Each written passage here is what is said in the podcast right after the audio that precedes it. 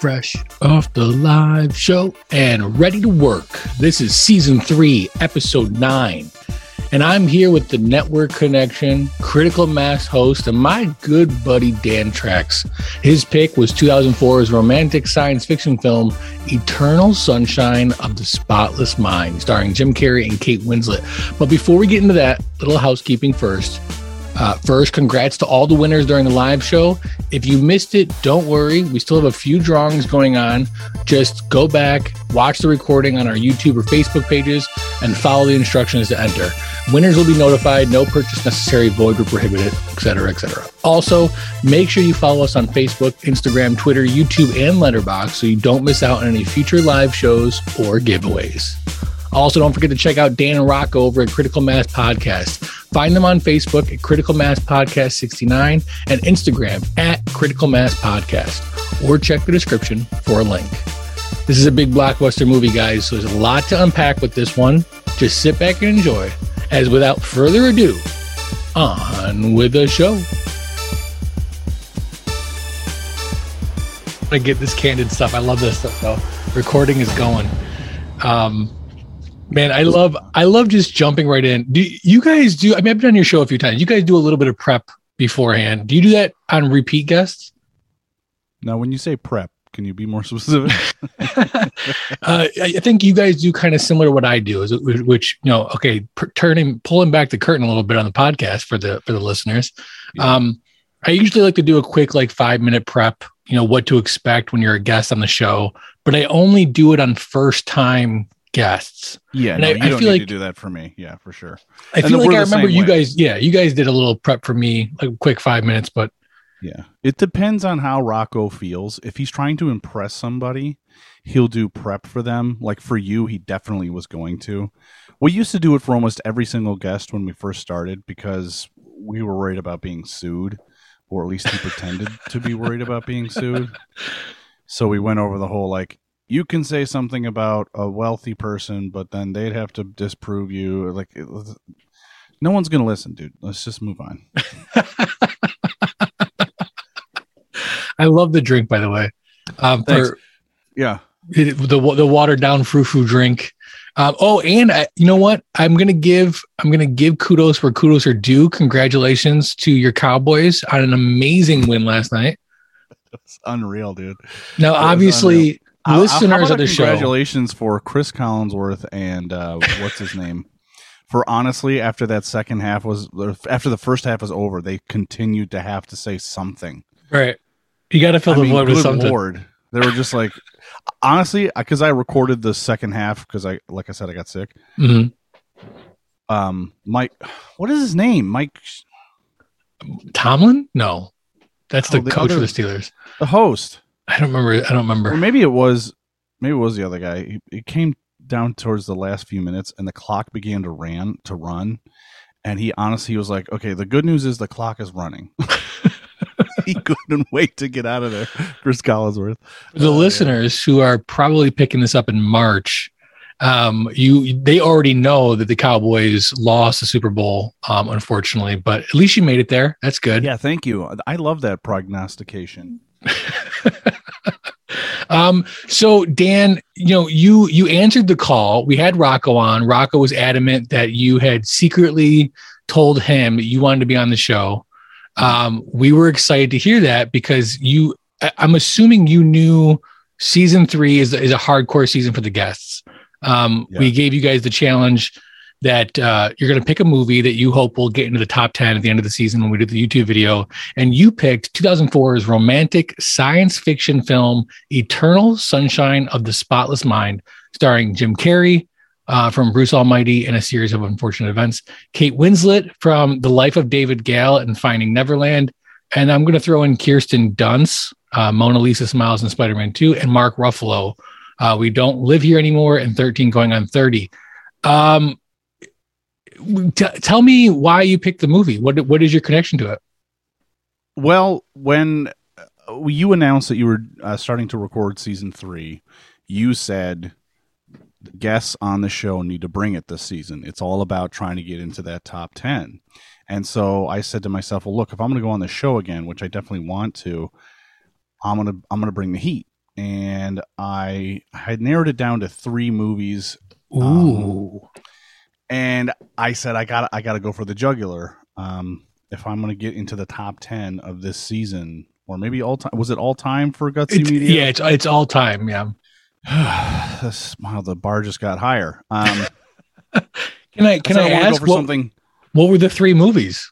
Oh god, so it was going to be the Secret Life of uh, Walter Mitty, Oh, Eternal Sunshine, and I forget what the third one was. We can look it up uh, maybe later. But, anyways, I I just felt like Eternal Sunshine is one of my favorite movies, and it's truly unique. I, I will give you that. It's a very unique movie, which obviously we will go into. Um, now, eh, did you rewatch it for the for the cast? Just yeah, just today. I love that because see some some of my guests don't rewatch the film. Listen, no pressure. Rewatch it. Don't rewatch it. It's your film. It's your episode. Um, I prefer to rewatch it. I try to do it as close to the recording as possible.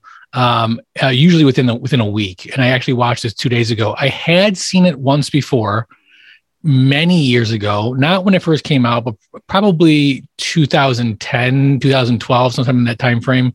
And I remember thinking it was an okay movie. Um, I will say this: I completely forgot the all-star cast that's in this movie. Mhm. Um, heavily advertised Jim Carrey, Kate Winslet, but we also got Elijah Wood, Mark Ruffalo, Kirsten Dunst, David Cross makes an appearance, Tom Wilkinson makes an Love it. appearance. It's it's a pretty big cast. Yeah, it's a very good cast. Now, did you see it when it first came out? Uh no, but I do remember seeing it just a few years after. Um, and it's one of those movies that takes a few times before you really start to grasp it. I can remember feeling like when I watched it today that there's no way I completely grasped everything that was going on the first go around. There's just no way. Yeah, it's a lot for sure. Um, let's uh, let's throw up the uh, the the baseball card, if you will, with the stats. Uh, released on March nineteenth, two thousand four. The movie has a runtime of 108 minutes, which is about an hour and 48 minutes, which perfect. Uh, longtime listeners of the cast will know that I love a movie between an hour and a half and two hours, and this is almost dead nuts in the middle. So perfect time. Budget $20 million. Box office. Care to take a guess? Okay, spoiler alert. When I watched it today on Peacock, they gave you the Rotten Tomatoes score. Right, which is an issue we have with Peacock. We have letters into the uh, Sorry. into customer service, but uh, Um, but we'll I am see. com- we, we am- have we have some some ways of going around that. So we're, I think we're All right, good. good, good. Um, but I am d- in the dark on whether what it did in box office. I would have to assume it did not make twenty million dollars. Seventy four million dollars. Oh, this movie was a huge hit, three times its budget, um, Wow. which is which is uh, by all means a success, especially for. I mean, I don't want to call it an indie film. It's a twenty million dollar budget, but I- would say not a blockbuster. Well, Focus Features really did uh, a whole ton of indie films, especially in the early to mid aughts. They were known for their indie films, so I Mhm. think they had a name. So when you saw a, a preview with Focus Features as the the headline shot, you knew you were getting something you know good. I mean, Right, at least that's how I felt in 2004. You know, I was a, I was a college student, right. so that made a lot of sense to me. No, but that brings up a good point. So, you know, we have blockbusters, which I would assume um, describe most, you know, you got your Marvel movies. These are these are huge budget movies projected to get, you know, one billion dollars. Then you have indie films, which are te- you know, relatively low budget, typically no name actors. What do you call the stuff in between?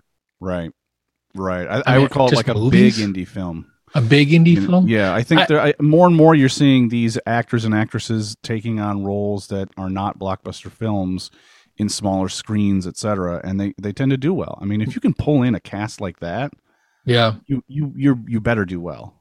Yeah, for sure. And, and like you mentioned, Focus Features, they were um, the distributor of the film, produced by Anonymous Content, and This Is That, directed by Michael Gondry. Um, he did Be Kind Rewind, which I love, Yeah, and he did uh, The Green Hornet. Outside of those two movies, he basically directed music videos.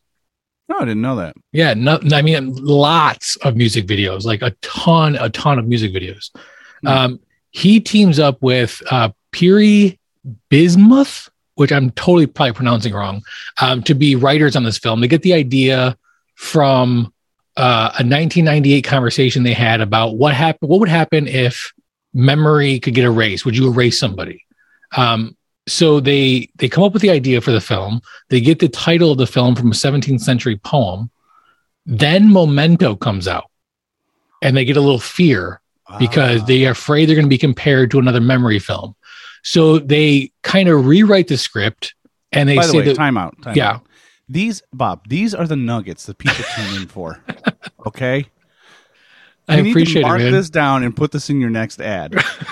Okay, these are the nuggets people want to hear. I'm, I am full of nuggets, my friend. Keep going. So they rewrite the script and they decide they're going to focus more on the relationship than the science. Hmm. And they're going to hope that differentiates them. Tagline for the film I already forgot how I used to feel about you. It is rated R for language, some drug, and sexual content. Um, yeah, I, this this movie comes out. It does huge. Opening weekend's pretty good. It's it's a limited release, um, so it's it's huge release in perspective with the number of theaters it had. It goes on uh, to win Best Original Screenplay at the Academy Awards. Uh, Kate Winslet also gets nominated for Best Actress. Golden Globes, they get a nomination for Best Motion Picture. They get a nomination for Best Screenplay. They get a nomination for Best Actor and Actress. Here's my issue, though all Hmm. those nominations come in the category of musical or comedy, which Hmm. this movie, in my opinion, does not fit in either one of those categories. I think it's hard to categorize the movie at all, especially when Ooh, you were doing it at the, at the beginning of the episode. Um, but you did mention rom. Did you say romance or romantic comedy? Romantic science fiction film is what's listed So- as on the internet. which is just so odd. But I, I, th- I think I think I would agree that it's less about the science fiction and more about the romance. It's about this connection that these two have. So But we- call it a Yeah, comedy, Right. We could agree it's not a musical or comedy. right? Ridiculous. Certainly not a musical. They should give back. Although the, the, the score uh, that was underlying, at least through the the uh, third act of the film, Mhm. I think it was beautiful. But still, it's not a musical whatsoever. Maybe they just it could have been one of those years where they just were like, okay, this movie has to get credit, but we Right. also got to give the Brad Pitt movie credit too. right. you They know? paid. They paid for it, so we have to give it to them. So Right. let's move them to a uh, musical and comedy. And they were like, "Yeah, it sounds great." Sure. Um, so let's get right into it. I mean, the movie starts off uh, in a kind of an odd way. We got Jim Carrey waking up, goes out to his car. You know, he does some some I don't even remember running around. He ends up bumping into Kate Winslet at the subway. They kind of hit it off. Um, they got kind of this flirtatious feel going on. I will say this though, right off the bat, Kate Winslet is a crazy person. yeah. Yeah. Yeah. If you meet her on the subway, you I'm not talking to her. She's insane. yeah. Yeah. Are you? I think is this? I think we've all met people like that character though. oh, for sure. I married one. It was No. great. Well, there you have it. I actually dated someone very similar to that, so I, I really connected to Jim's character, where he was just sort of trying to deal with her at first. You know? Yeah, I mean, what do you what do you think of Jim's character? He he plays kind of an Loved it. introvert here, a little shy. yeah, loved it. Look, cards on the table here, folks. This is an emo film. This is a melancholy, like soak in the sadness type of film. But well And said. I- you know, I think if you're a certain type of person, you're just not going to like it, uh, which is fine. But for me, and certainly the history that I've had with my relationships, um, man, it, it struck a chord. Jim's Jim's character, I really liked. I mean, there's part of him that wanted me to, or part of me that wanted him to just break out of that that introverted shell a little bit Mhm. more, stop Mhm. being so much of a of a pussy, if you will. I know this was a PG uh, podcast. Now it's PG thirteen. yeah, you totally just Um, ruined everything. but I think that makes you connect more. It makes you get in because then it makes you connect more with Kate Winslet's character, where it's like she wants to push him. Like, come on, stop saying nice all the time. Why are you being nice? I'm not nice. Don't be nice. Here here's what I will say. I think I do agree with you that I think uh, his character being an introvert and her character being so much of an extrovert and, and kind of a, a loud character Mhm. um, does kind of play into why the relationship seems so passionate I mean, it, it, it's a it's a pretty crazy relationship, and, and, we get to see it kind of in reverse, and we'll get into that in a little while. But um, I, I, guess what I'm seeing these two connect on the subway, um, you get the sense that they kind of go from strangers to friends very quickly. Uh, by the end of their little flirtation session, um, they wind up going back to her place right? I mean like there's a there's yes. a whole chain of events where i believe they go somewhere else first but at the end of the day they wind up back at her place so she can pick up some stuff because they're going to go to jim's place for the night. Right. And she goes inside to get some stuff and he's kind of out in the car and, and you get this sense that he's kind of like holy shit like this is awesome. This girl seems crazy. Like what am i doing? Like this is nuts. Right. And then elijah wood's character walks up. His name's patrick and he comes over and he taps on the window and he's kind of like what what are you doing here? Mm-hmm. Now I'm I'm putting myself in Jim Carrey's position, which is I think why they kind of show this this interaction in the beginning of the film because you have no idea who he is. You really have no idea who Jim Carrey is or Kate Winslet's character is. You just know these are kind of three strangers, and this random guy comes up and is like, "What are you doing here?" And he answers kind of how you think, well, how I think I would, which is like, "What? I'm, what do you mean? I'm just I'm parked here waiting for somebody." And Elijah Wood kind of like accepts the answer and walks off. Uh, you, like I, I am so confused by this movie at this point. Yeah. Do you do you remember watching it for the first time, not knowing like the the reveals? Like, how did you well, feel? If I could make a an educated guess, I would assume that when I watched it, I was I knew that I was in for a ride. Right. And so when something like that happens, you typically say, "Okay, I'm going to put a pin in that." Right. That'll be explained later. You know, this is not a typical movie where things happen and they're they're explained well. So. Here here's my other issue is I think um, a lot of times you know when you walk into a movie whether it's opening night or even later on even worse when it's later on you kind of have a good idea of what the plot already is. I mean yeah you might have some of these like mystery movies where you, know, you get you know, loop, you know thrown for a loop or something but yeah you got to assume this movie's about memory erasing so I'm kind of already getting the idea that, oh, maybe Jim Carrey and, and Kate Winslet's character knew each other at some point. Maybe there is some sort of memory erasing here. Now, I will tell you what threw me for a loop, even with that kind of in the back of my head. Yeah. Was about 18 minutes into the film, we get the opening credits. Yes, I noticed that. I find that um, that's not something that's typically done, especially back then. But nowadays, I find it happening more and more in TV right. in streaming service uh, television uh, shows you find that there's like this huge delay right. until the opening credits. Um, and at first i was caught off guard by that watching it again. I was like oh wow you're right. All of a sudden there's opening credits. But then it's sort of interesting why they chose that minute marker because I, I loved it. Okay so why do you think? Well because obviously that first opening section was not in fact the opening section it was the end of the movie. Right. now I, I will say. I didn't I didn't I didn't go to the point where I thought it was the end, but I did think, okay, if I'm getting the opening credits, this is the beginning. I am mm. watching the what I just watched was not the beginning. Maybe it's the middle, probably the end, right. but this is the beginning, and it's kind of it kind of really it kind of is yeah. the the beginning of the film, if you will, or at the 18 minute mark. Jim Carrey is going through a very rough breakup. It seems him and car. I mean, yeah, it's what I did to come here. you know, I heard you outside. You could have just came in weeping. Just um, weeping. Yeah, he's he's very upset. He's you know clearly distraught. He makes comments and actually goes to a friend's house, which is uh, you know played by David Cross, and and talks about how him and and Kate Winslet's character, her name is Clementine, how him and Clementine got into a fight, and he's just gonna make up with her, and you know, yada yada yada. And that's when his friend says, "I gotta tell him." Because his uh, the friend's girlfriend's there too, so he's kind of talking to the girlfriend. I got to tell him. I got to tell him what we just got, and he pulls out this card that basically says Clementine has had Jim Carrey's character Joel had Joel erased from her memory. Yeah. Now, Which explains he he had just gone to the library or the Barnes and Nobles where she worked.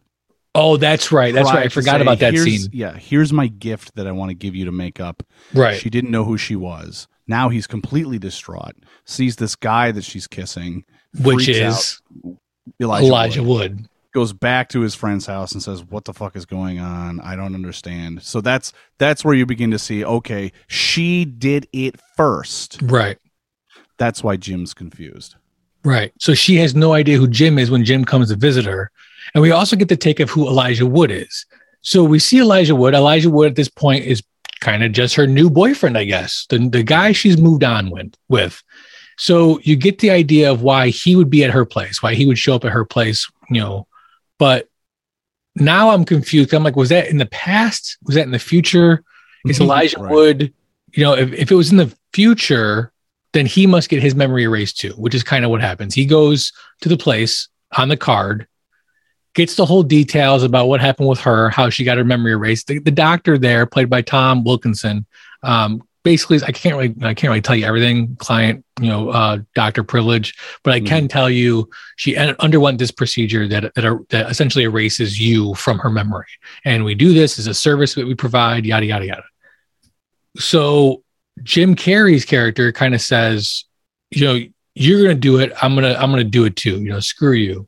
Um, what's good for the goose is good for the gander. And at this point, the the movie actually relatively seems straightforward. You know, Mhm. Yeah. what do you uh, like? Let me ask you this question: You get the card from a girlfriend you recently broke up with. Are you hurt? Are you upset? Do you understand? Are you doing it too? Oh, that's a good question. Would I do the same thing that Joel did? No, I don't think that I would. Um, because of what he went through. Um, as this as the story unfolds, he realizes that when you erase all the bad memories, you're erasing the good ones too. Right. Um, and that goes back to the quote of the movie that I think may be misusing the quote.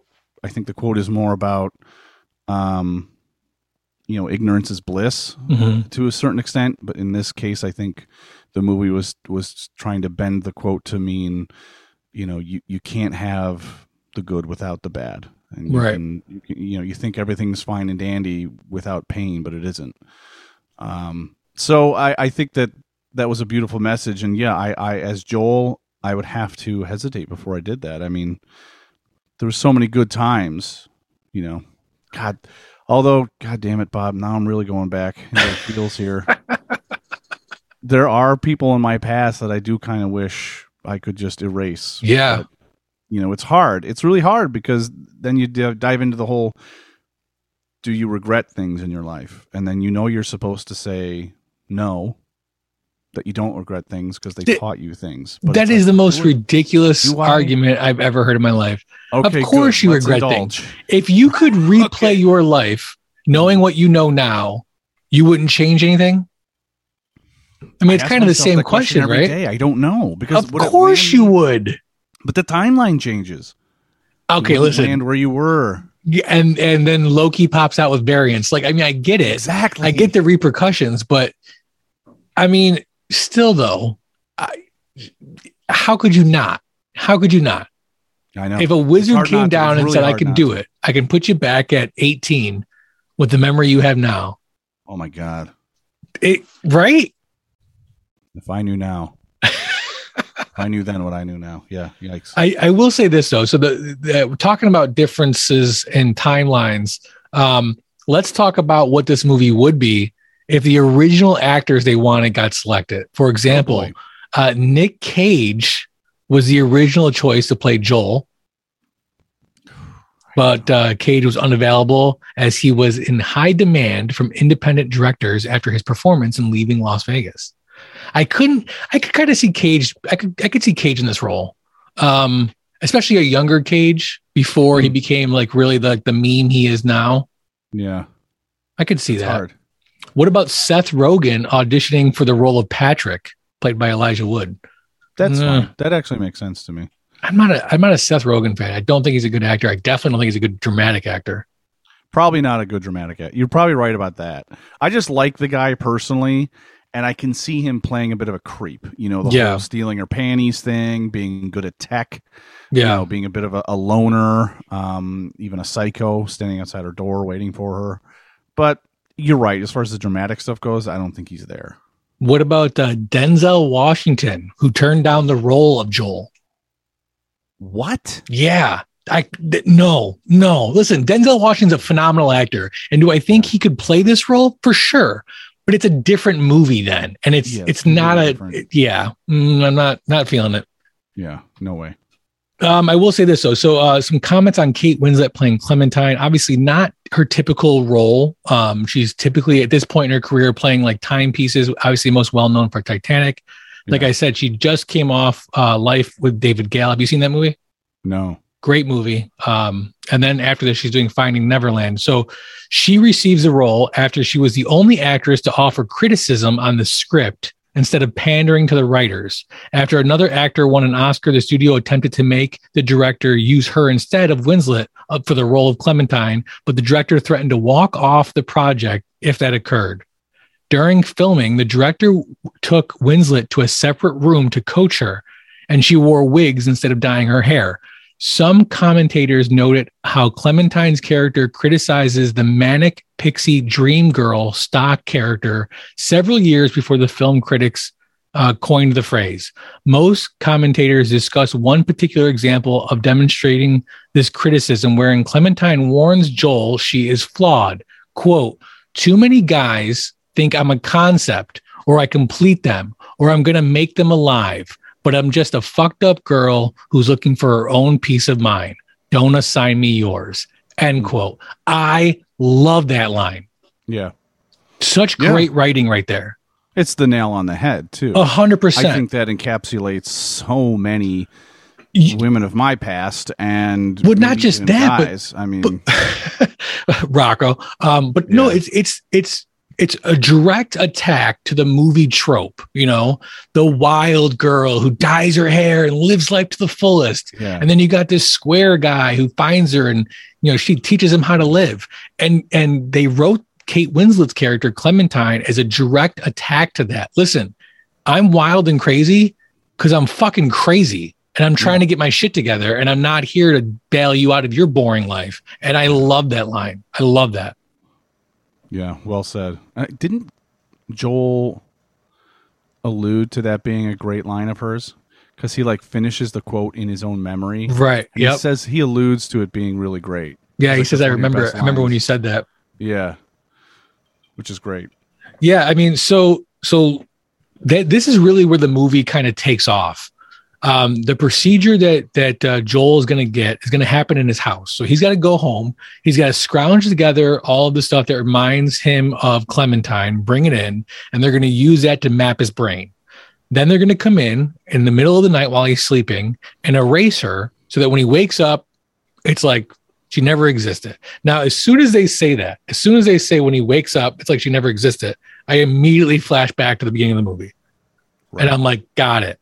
So that's what happens. So now at this point, I'm thinking, I I already I've already seen the ending. I know the beginning because of the opening credits. Mhm. The middle is just them erasing her. That's it. That's the whole movie. There's like, let me check my watch. There's like an hour of movie left. What is gonna Right. what is gonna possibly happen in this film? But what you think is the ending is not the whole ending. Right. So yeah, we'll definitely talk about that as well. Um, so this is when uh, the proverbial shit hits the fan. Mark Ruffalo comes over in the middle of the night. Jim Carrey takes like a pill. You see him kind of stumble, like within seconds of taking the pill, he's kind of stumbling through his his kitchen and uh, kind of presumably passes out. Mark Ruffalo shows up with Elijah Wood. They are the techs from this company. The company's name is Lucina. I'm probably not pronouncing that right. Lu- Luca, Lucana, Lucana. I- I, say it with Is a it a- hard C. Yeah, good But call. yeah. It's Latin for cavity or hollow. Huh. All right.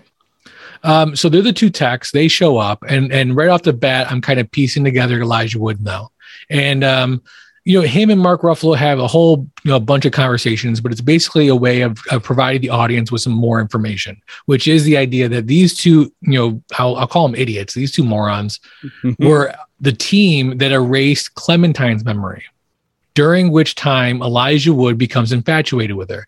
And listen, I am using the word infatuation very loosely. What he becomes with her is creepy beyond creepy. Full on It's Donald. Trump mode. he yeah. tells steal, Steele dossier type stuff. right he tells ruffalo that while at her house erasing her memory Mhm. he steals some of her panties and then to take it one step further plans kind of this like bump in to her and and basically tries to date her does date her like winds up Mhm. seeing her a few times they hit it off and even crazier now that jim carrey now that joel has come into the company to get his memory erased and brought all of his stuff in he's now using some of joel's stuff to woo clementine because you got to figure he already knows this works Yeah. So to be specific, Joel's character has a diary and writes a lot of stuff in his journal, uh, illustrates things, and all of that evidence was literally brought to the company. Right. So now, now uh, Elijah Wood's character has access to all of these things, these intimate details between Joel and Clementine. right So he can use those to his advantage. so now we get the idea of why Elijah Wood shows up in the beginning of the film and is so freaked out of why Joel is there because you, know, you got to assume both these characters had their memory erased. Right. So why are they together again? Right. But uh, so uh, Clementine calls Elijah Wood, and Elijah Wood leaves um, and is uh, more or less out of out of the movie for pretty much the remainder. Um, well, we'll- actually, we'll get into what happens to him, and he goes to see Clementine and all that stuff. But Mhm. uh, before he leaves, uh, Kirsten Dunst's character shows up. She's the secretary at this company, so she's obviously worked with Mark Ruffalo. They've kind of hit it off. You don't really know the relationship between them, but clearly they're going to be in Joel's house by themselves. And she's not there as a tech; she's there to just hang out with him. They they end up starting to drink, and they're having a good time, and they're partying. They get down to their little skivvies, and you got to assume that they're you know probably banging it out over Joel's lifeless body, which is again kind of creepy. Bizarre. So hey, come take a seat at the campfire. You're not the only one who joins. I've got friends that come over sometimes too. We talk about a ton of interesting things from geek culture. Then we cover some conspiracies or philosophical thoughts or monsters, you know? We talked about Bigfoot in one episode. It's a lot of fun, so come join me at the Campfire Chats, a DFAT entertainment podcast hosted on Spotify and other fine places you find podcasts. What you don't realize is that it ain't easy. It is hard goddamn work making something this pretty looks like a a G. So I must be doing it for a reason. It's you. It's always been you. And it's worth fighting. All you have to decide is what to do with the time that is given to you. Join me. Gutsy Media Podcast. Because movies are our life. so yeah, there's there's things like that that give me anxiety that bother me. Um, you know, it's just kind of like why why would you be so stupid and careless? You know, these two characters are so fucking dumb, and it makes you think like does this kind of thing happen all the time? You know how how Oh. for sure with like surgeries and stuff. well I, I just mean out of those characters and, and this pretend world that we're living in. Like, do they do that for every patient? So- Um, This is great because I want to I want to write I want to uh, read off a few of the notes I made. Um, because I said that uh, I said she drinks a lot. The um, Clementine seems to be drinking a lot. The ending is very predictable. I wrote that halfway through my notes, and then I have another page and a half of notes because it's clearly not. I said it bothers me that the techs aren't taking this seriously. They're acting like children while trying to play with somebody's brain, which is 100% true. They're, they're literally dancing in their underwear over Joel's body as this procedure is happening. And Mark Ruffalo makes a comment, um, kind of in passing, that he's got the computer on autopilot, which Right. the computer is essentially going into his brain and zapping these memories. Now, I'm not sure if the techs know this or not, but what is caught what's, what's happening in Joel's brain is he's reliving these memories as they're being erased. So if you can imagine a horrible relationship lived backwards, he's got all these fights in the beginning, and the fights slowly fade and go into these magical moments that you have with a boyfriend or girlfriend or significant other. Th- You, they've been dating for two years. You have two years of memories that, that it's erasing. Could you imagine living your last major relationship prior to your wife in reverse? yeah it's it's it's just a in my mind a beautiful concept. It was it was beautifully done. They do a lot of camera tricks in it as well. Mhm. Um, sort of unique in that sense. But the concept alone of just is essentially having a lucid dream where you wake up in the middle of the dream and realize what's going on and begin Mhm. to have control. yeah, Um, exactly. Very, very well said. He begins to to realize what's happening. He he gains control of the situation, not easily, um, and then beautifully, I think Clementine starts to be on his side and is also aware of what's happening. Um, so almost in every scene that he's aware of it, he has to remind her of what's happening Right. and then it gets to the point where she's actually egging him on. She's like, "No, no, no! You've got to go somewhere dark, or you got to go somewhere Right. sad. You got to, you know, somewhere embarrassing that can't be Excuse me. found." Yeah. Um, so, so he's she's kind of like his subconscious almost, or, or y- y- like a construct, I guess. Um, but yeah, I mean, they're erasing the memories that she exists in. So her her thought process is take me to a memory that is, you know, so so far away from a memory of me, and kind of hide me there. And they do they do that in in kind of a great and weird way.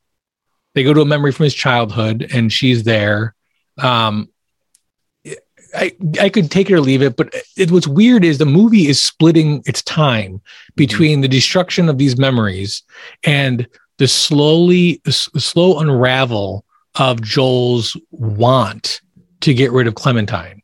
Because as he's reliving these memories and realizing some of the good that came with it and some of these things that he's going to lose, he starts kind of talking out loud and saying he doesn't want to do it anymore. He's changed his mind. He wants him to stop. And my immediate thought was, I don't know if you've ever, you know, watched any of these documentaries on like the people that commit suicide off the bridge, the Golden Gate Bridge. It's a great documentary. I forgot the name of it.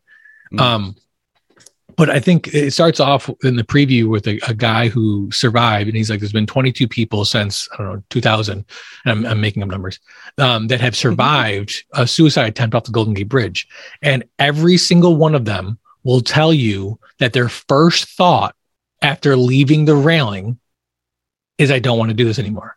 I've changed my mind." Wow. And that was my first. That was my first flash when he says this. When he says, "You know, I've changed my mind," I, I give up because at this point, how how anxiety ridden. Even just watching it, I got such great anxiety Hmm. that he's trapped, reliving these amazing memories, knowing that they're being wiped from his brain, and there's nothing he can do to stop it because he's he's essentially comatose. Right. He was he was on the ice screaming. Yeah, I- the screaming uh, asking for it to stop um the fights that they got into all these there were very see i've always thought jim carrey was actually a very good dramatic actor. Some comedians can really pull off a dramatic scene. Uh, robin williams was maybe the best for a comic to become dramatic actor I agree. jim carrey in my mind has a lot of these little nuances and things about his face that he does that i just i mean i'm biased because i grew up loving jim carrey but Mhm. I can admit when a lot of great comics I see on the screen just don't pull it off. And for me, he does. And that that's a great example there. He's on the ice. He realizes, please just stop, just stop, just stop. I, I will say this: Heartbreaking. there are, I give him a lot of credit for for doing the more dramatic roles, especially as his career's gone on. Because he, I mean, he had it made in his com- he, Jim Carrey was a legend when it came to comedy. He is a legend when it comes to comedy roles. Um, so I give him a lot of credit for trying other genres. I will say that I don't think it's always a home run. Hmm. Um, the number twenty three was a pretty decent movie. I think the writing could have been better, but it wasn't his acting. I think in this movie he does a good job, but I also don't think he's in the spotlight the entire movie. Um, I think there's such a large supporting cast and so many um, layers to the story of this film that I I think that does that that's good for him. Um, not to have the whole movie To riding on to him. burden that weight. Right. Um, Yeah. So while this is happening and he's trying to move uh, Clementine around in his memories, the computer is having a hard time, obviously, finding the memory now and erasing it. So the computer starts spitting out error messages, to which uh, Mark Ruffalo's character gets a little freaked out. And once he realizes that he really can't do much to fix it, he calls the doctor, um, again, played by Tom Wilkinson. who says, okay, you know, I'll be right over and we'll fix this. Now he's got to do a mad dash to kind of clean up the house because he's an idiot and, and has beer all over the place. And, um, you know, he has to explain why Elijah Wood isn't there, uh, which let's, let's flash back to that. So he goes over to Clementine, who's having a, a, mild crisis, tries to calm her down. They end up, you know, running off together to the same frozen lake that he, that she had brought Joel to, to which uh, Patrick Elijah Wood um, tries to spit out a, a Joelism, if you will, Right. and this causes her to kind of freak out. Um, she kind of loses it on him. Do you? What do you? What are your well, because thoughts? yeah, this is an integral integral scene. He literally mimics Right. line for line, word for word, what Joel's character said about this being the happiest moment of his life, etc. This awakens something in her subconscious. Right. Remember, she's erased him already, and now, if we're to assume that that Joel and Clementine are you know soulmates or meant for each other or have some cosmic bond, that's not something that you can simply erase. That's kind of Right. the point of the movie. So when he says that exact line, it awakens something in her. She sits right up, like a stiff as a board, and says, "I have to go." And books it. it, it- it's it's a very uh, important scene because it's when her character realizes, "I'm done with this fucking dude. Right. Something else is going on. I've got to figure it out." I think Kate Winslet does a phenomenal job, not just in this scene, but in the movie. Um, again, her character, her, her and Jim Carrey's character are put up in a lot of the advertising and in the previews as like the main characters in the movie. And and I I understand the argument. I agree that I think they're the main characters. But when you talk about main characters, typically main characters are going to get you know 80 to 90 percent of the screen time and the, you know the main points of the plot.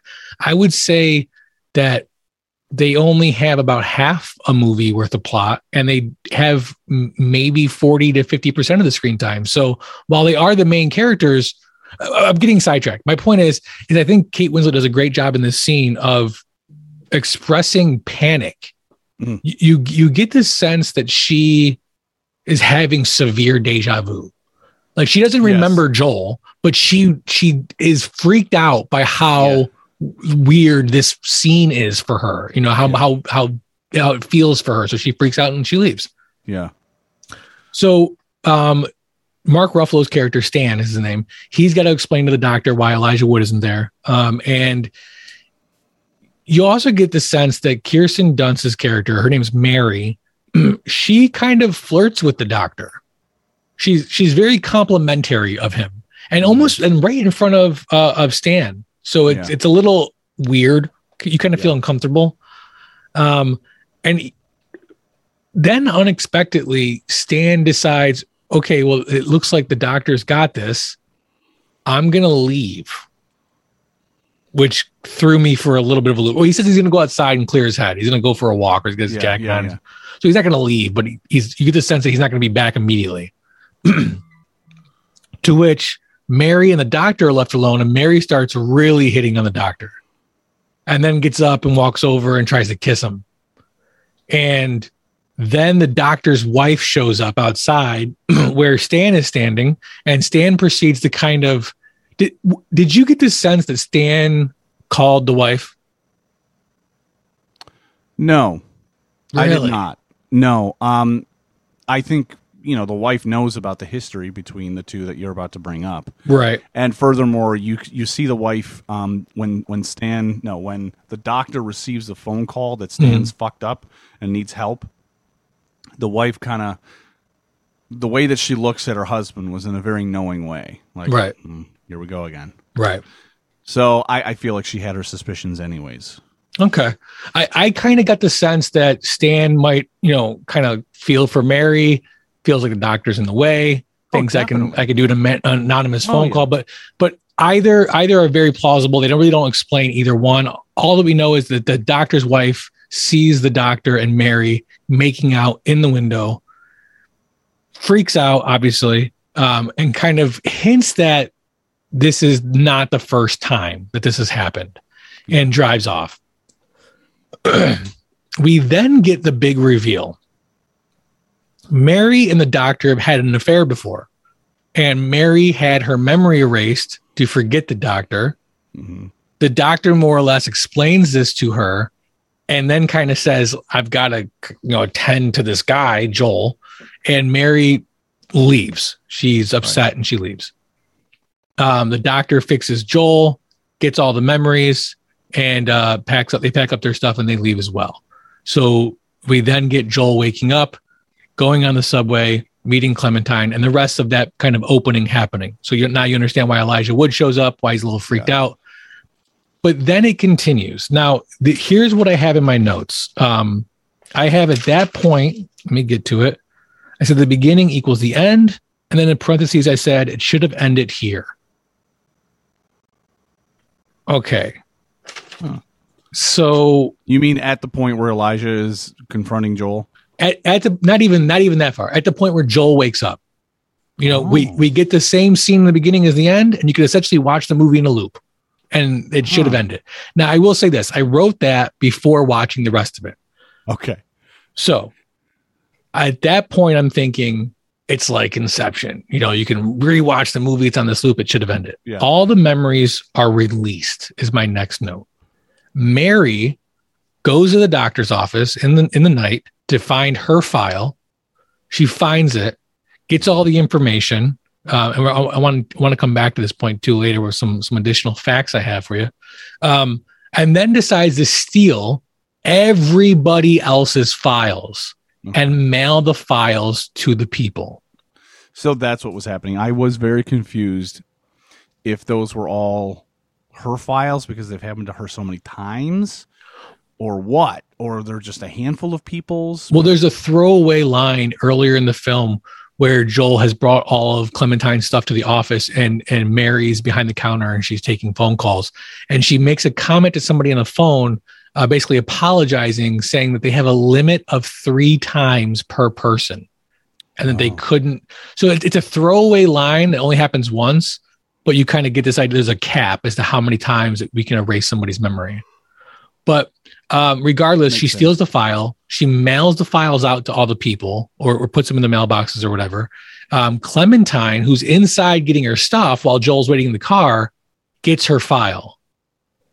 Now, I wrote on here. Um, she's reading the she's reading the file to Joel in the car, and they actually listen to a tape, the recording that Clementine makes about basically why she wants to erase Joel. So it's nothing but how awful Joel is and how he's boring, and I'm tired of him, and blah blah blah blah blah. Now, uh, I want to I want to kind of fast forward real quick. Joel goes home and he gets his file as well and listens to his tape. And Clementine actually makes him like play it out loud so they can both hear it because it says equally as bad stuff about her. yeah My question to it's you, only fair my question to you: You meet a stranger, very intriguing. You're instantly attracted to her. You guys hit it off, and you find out that this is an ex of yours that you had a long relationship with, but you ultimately erased from your memory. Now you have no memory of this, no memory of any of the bad times, but you know what happened. right Do you do it again? i think so i think if i'm in joel's shoes and clearly there's some sort of connection there that they can't they can't shake Right. you know um then yeah because that's what it is, right? That's the existential question the movie's leaving with, leaving you with. Is if you knew uh, that the relationship was going to end badly, or, or rather did end badly, I would thought you, you, were going to ask, would you would you continue to play the cassette tape out loud? That's basically you trashing the other person. I would. Hey, listen, let's get the cards on the table. Let's figure out Right. exactly what happened the first time. yeah. So I then I wrote here, would you do it again? In parentheses, should have ended there. But the movie continues even more. And They they said Yeah. they, they answer that question for you because they wind up giving it another shot. Yeah. I think they should have left it, leave it, left it open ended. Okay. Fair enough. I think there's lots of examples of great movies that, that leave things open ended. Um, and I'm not one of those people that needs it to be either or. Okay. Um, you know, I, I never watched The Sopranos, but for some reason I watched the final scene. Um, and I like the way they ended The Sopranos. You know, Mhm. it's fine. It's fine by me. Maybe because I didn't have any connection to the characters. There's plenty of examples in Hollywood and TV where, where things are sort of left open ended. Um, Do you have a preference? okay. I, I don't. I don't really. I think it. I think it really depends on this each situation. In this situation, I, I liked what I saw. I think I would have been a little more bothered, okay with, but slightly bothered if they had left it more open ended. Mm-hmm. Um, maybe because of my past and my past relationships, I, I sort of needed an answer from Joel. Um, and I liked that they both saw, okay, there's going to be a lot of problems. Right. I'm I'm going to find you boring, and I'm going to feel trapped, and I'm going to want out, and you're going to find me annoying and psychotic. And he, Jim just goes, okay, because he's I- willing to live with it. He's willing to live with the bad in order to keep the good. I, I I get that. I get that the you know like you had mentioned earlier, this is a, a kind of a dark emotional movie. Mhm. But at the end of the day, it's a very pessimistic, or excuse me, very optimistic movie because you have these two people that, like you said, they know it's going to be an uphill battle. And they say, you know, listen, love just conquers all. Let's just do it. And we're meant for each other. And we came back together after our memories got erased. but let's be realistic. Yeah. Every fight they have, you're gonna you're gonna throw out. I knew you were boring. You know, it's kind of like saying you're just like your mother. You know, it's gonna be one of those like, Yeah. little just you could just you know you can just gouge at her. And then you got to think every fight they have when the person storms out. Is this it? Is this where the relationship ends? You know, if they if she kicks him out or he kicks her out, is this it? Am I going to get my memory right? Like it's going to be constantly on the back of your head. It's not going to See, work. the thing is, you're not wrong. You're not know. wrong. I know. But that's what makes it so beautiful is that they can't help that. They know can't help it. Wrong too.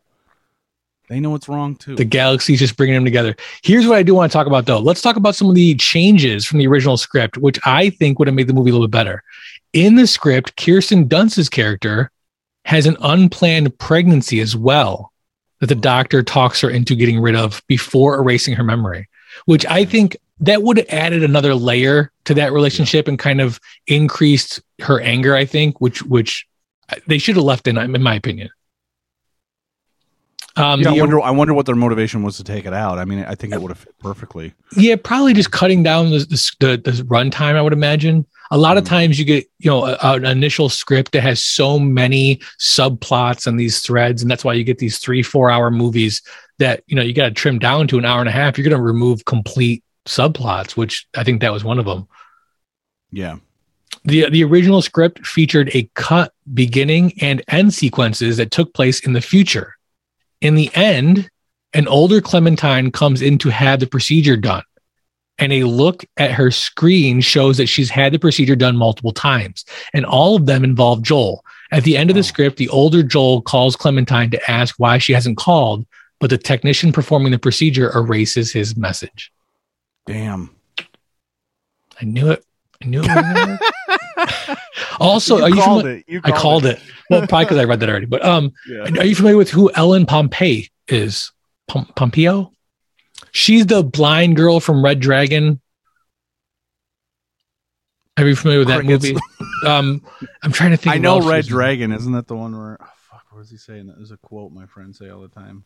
There's only like one other movie she's been in, and I forgot what it was. But anyway, No. She was supposed to play Naomi, which is Joel's girlfriend before Clementine. Um, she actually right. had some scenes in the script and was cast, uh, but her scenes were ultimately cut. Also, Tracy Morgan was in the film, um, Hmm. but was ultimately cut. Did nothing about what role he played or or how he contributed to the script, but uh, ultimately Very he was cut. Yeah. Um, one other little tidbit: Clementine's hair colors can be used to help the viewer keep track of where they are in the timeline. Yeah, I noticed that actually recently. That her her hair color has a very specific um, use. Yeah, I got to go Um, back and rewatch it now because I didn't know that until after, and I'm curious. She has green, blue, and orange, orange reddish. Hmm. Um, and she's blue in what is considered the beginning of the movie, but really sort of the present ta- present day, Right. present tense. Um, and then I think, God, what was it? Green for a minute. I'd have to watch it again, but yeah, it, that makes sense to me. So, Dan, you were on previous seasons. Um, as you may or may not know, our crack team of scientists are constantly trying to revise our questions just to make sure that we're asking the most uh, important ones to determine whether or not this is a good movie. So I here we are. Scientific American. Exactly. We had a huge uh, one page article on that. So that, I appreciate you reading that. Um, Tiny font. Tiny font. uh, so without further ado, let's tackle the three questions.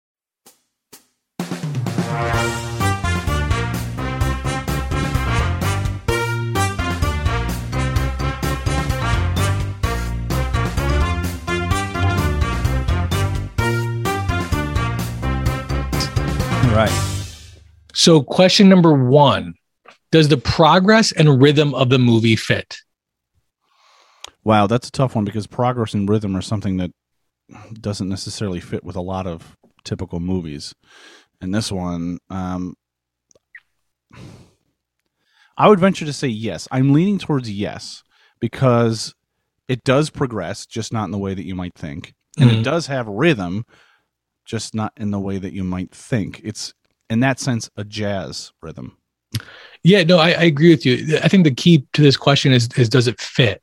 And um, it does fit the movie. I, I honestly, I think the movie told in a more linear, uh, kind of clearer way isn't going to be as successful.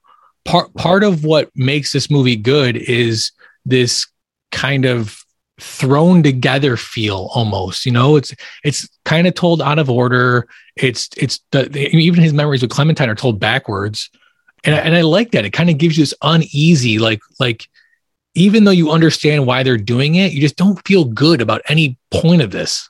I think the point is that you're taking the perspective of, of Joel. Mm-hmm.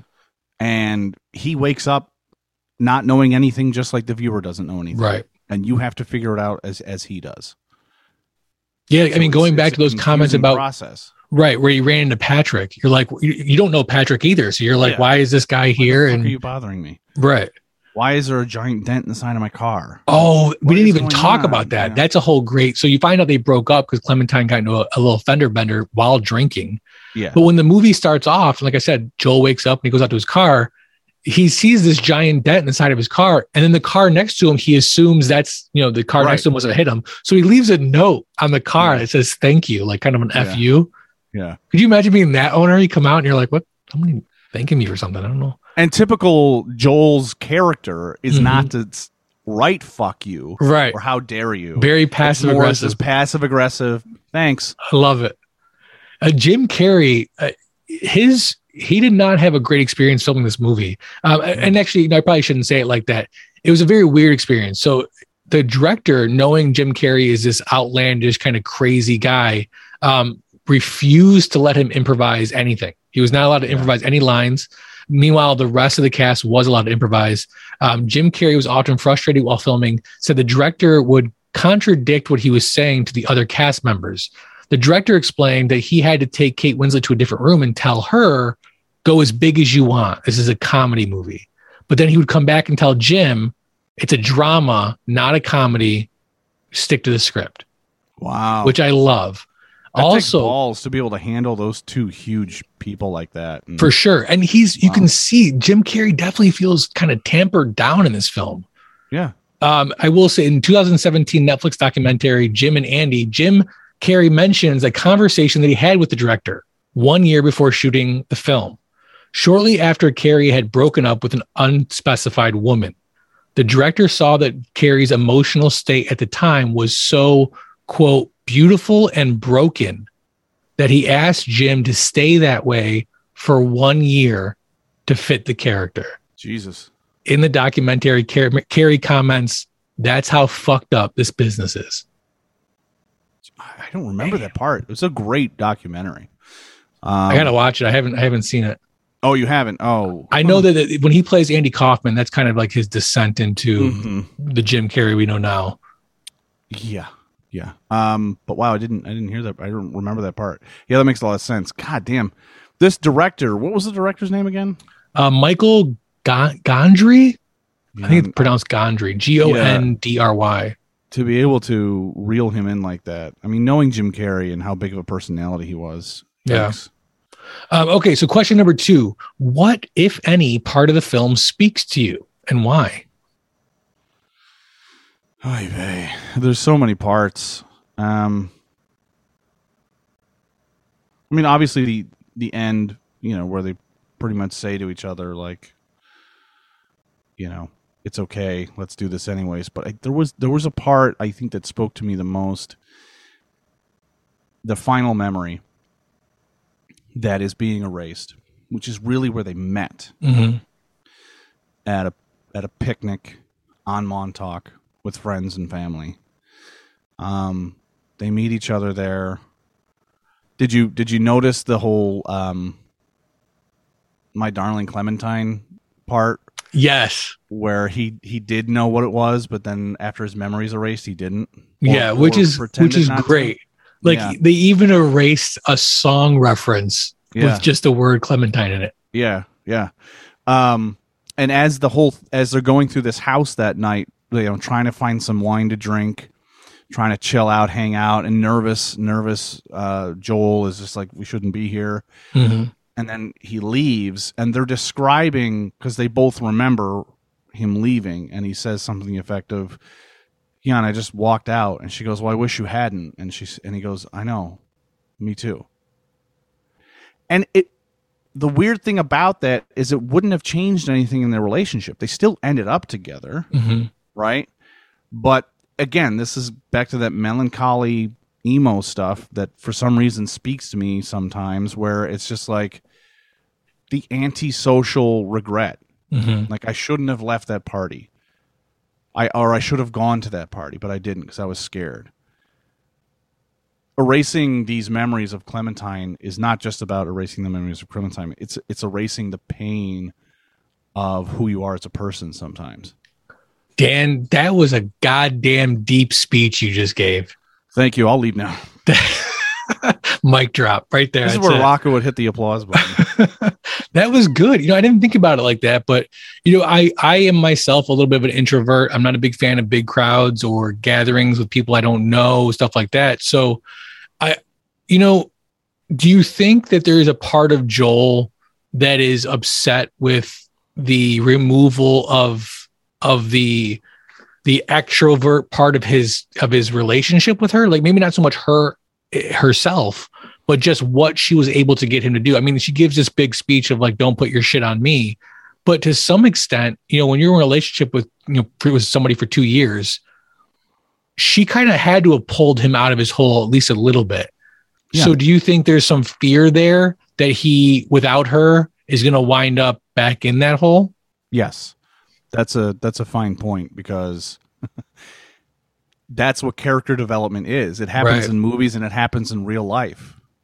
You're not the same person you were two years ago after dating someone, good or bad. Right. You learn things from those from those mistakes, and hopefully you become a better person. And I think you're right. He's regretting that. You know, once I lose all these memories, I learn how to get over some of my fears. Right. Wow, that was deep. Um, all right, question number three, and the returning question: What is the most important sequence in the movie? So many sequences that are important, but I do think it's on the ice. Kate Winslet, uh, Clementine, Ooh. bolts straight up and goes, "This ain't right. I've I've got to get out of here. I've got to do something." When when um, Noah, what's his name? I'm, I was saying Noah Wyle. Wow, that's an old reference. Elijah Wood's character, Elijah Patrick. Wood. P- Patrick says that line. Wow. She just goes, Mm-mm, Yeah. something's not right here. I got to move on. God, I, I'd really have to think about that more. I, to be honest with you, I didn't think you were doing that question anymore. yeah, we brought it back. It's considered um, uh, a pretty important question. It's like you know, it's like Delta variant. It just comes back around and Yeah, can never get rid of it. can't help Um, it. I will say, from my opinion, most important sequence has got to be the reveal that Mary gets from the doctor, which is crazy. I mean, this goes back to my whole comment about Jim and Kate not being the stars of the movie because realistically, if Mary doesn't find out that she was brainwashed, you know, uh, from the doctor, if her memory wasn't erased, Yeah. she doesn't give out the files. And these two just carry on with relationship 2.0 without any knowledge of what happened previously. Let me ask you this question. Ooh, I got a good That's one. true. You're the friend. You're David Cross. You're you're Rob. You know, and you see these two assholes together again, knowing they both got you know their memories erased. Do you Yeah. say something? Do you let it happen? great question. Full disclosure, David Cross is my hands down all time favorite stand up comedian. He's your spirit animal. I can see it. So so anything he's in, I'm immediately grinning. Um, and I grew up idolizing Jim Carrey. So like for these two to be in the same film is bizarre to me. Do I, in his shoes, tell my buddy what the fuck is going on? And I gotta be honest, yeah, I think I do. I think it's to be honest, I think it's a little reckless as a plot line. Um, and I know that you're supposed to suspend a certain amount of judgment. Realistically speaking, you can't just erase one person in the relationship. The other person's to end up being like, "Why the fuck are you ignoring me?" Hello, there's going to be cops involved. Right. It's going to be messy. You know, imagine if Jim's character Joel. Imagine if he wasn't such a pushover. Yeah, could He you imagine? screaming. He would have been throwing books all over that library. So you're getting 20 years. This is your third charge for domestic abuse. Like, what, Right. Third? Like- what? Could have Yeah. been arrested before. So I, I think it is important that I think I think the whole company should have told him. I think they said, "Hey, she erased you. You can't go near her, dude. Yeah, that's a good You point paid because a they, lot of money." they send the cards out to everybody but him. Like the, his friend has to tell him, like Clementine did this, which, like you said, I he's got to be on the list of people you're notifying. Right. Hmm. But of course, for the movie to work, Yeah, we'll suspend that. Okay, so that's that's it. That's the three questions on a scale of one to ten, one being horrible and ten being a masterpiece. What rating do you give this movie? eight point five. Eight point five. Wow, that's pretty high. Yeah, I, I would have said nine, but you know, masterpiece is masterpiece. I think as a whole, I think a lot of people might struggle with this movie. You know, for me personally, I loved it. Um, but because it is so fucking dark and sad, Mhm. can't watch it all the time. you know? Um, so that's gonna take some points. And and like I said, there's some logistical issues that bother me about that. It's a beautiful concept. But realistically, that's not going to work. I mean, the, the science behind the whole erasing someone's brain memory to this day, memory and brain scientists will tell you that they don't exactly know where memory is stored in the brain. Right. It, it's kind of all over the place. So that's hard to say. You just take a hammer and just tap around. Yeah, and and again, those things of like this is obviously some sort of proprietal science. He's this company, this doctor is the only one doing it. So it's clearly in its infancy, right? And Yeah. yet these these people are dancing on his fucking bed. I do love that they don't they don't go into much detail. Like you get the sense that this company is essentially like five people, and that it's not major headlines. In fact, nobody really even knows about the company until Clementine gets the procedure done. Right. And I would think something like this is going to be all over the news and and Exactly. um, but like you said, there is a certain amount of suspension you get to do in order to uh, to appreciate the movie. I will say this: me personally, seven point five. I think this is a very good movie. Definitely worth a watch. It's not a waste of time by any means. Mhm. Um, it is kind of sad 90% of the movie, but it ends on a positive note. These two guys or these two, you know, kids are so in love that they they end up finding each other through darkness and I it's a good ending. So um yeah, 7.5. All right. So I'll now on to everybody's game. Guess that tomato.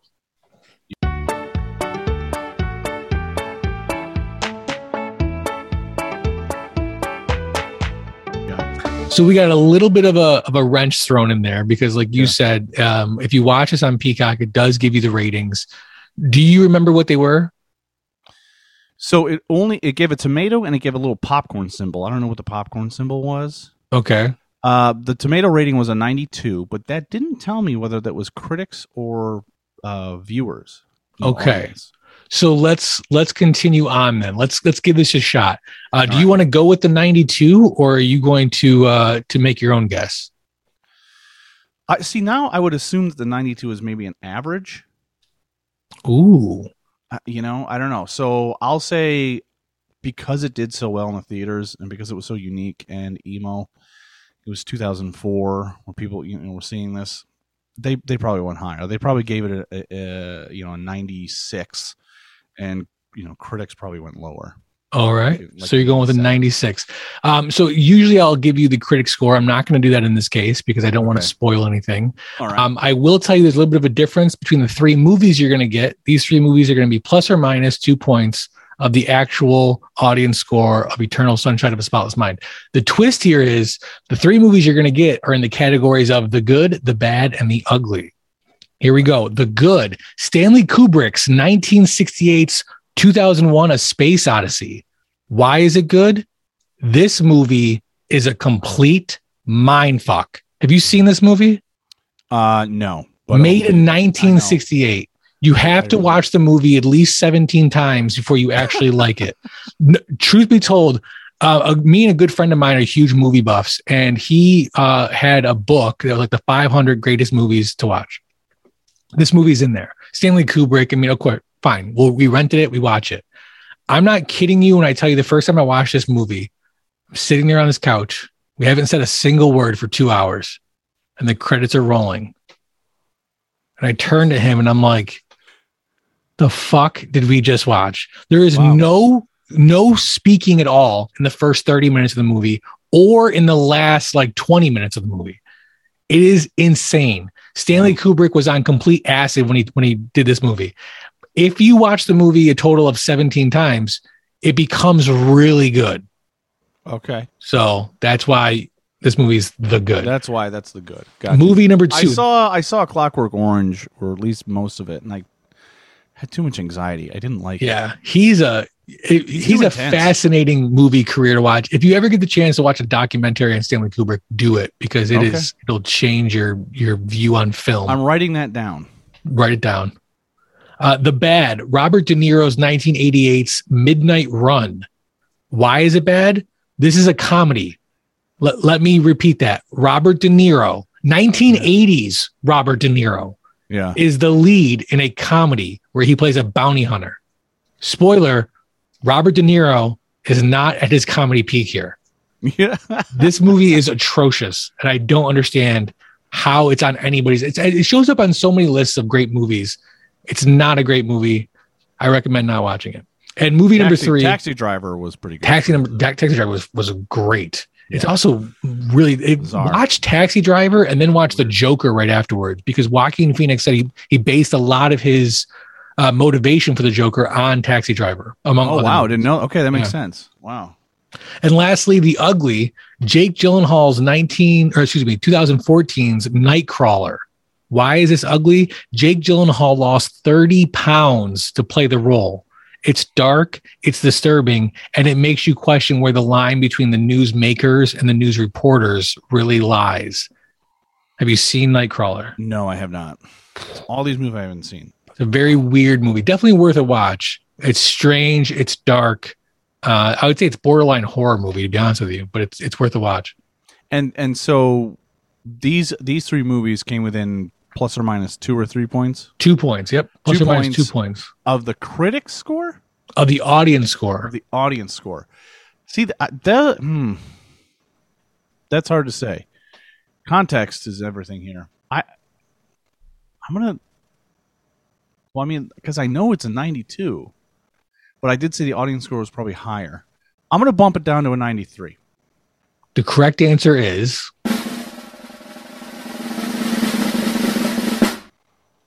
ninety-four.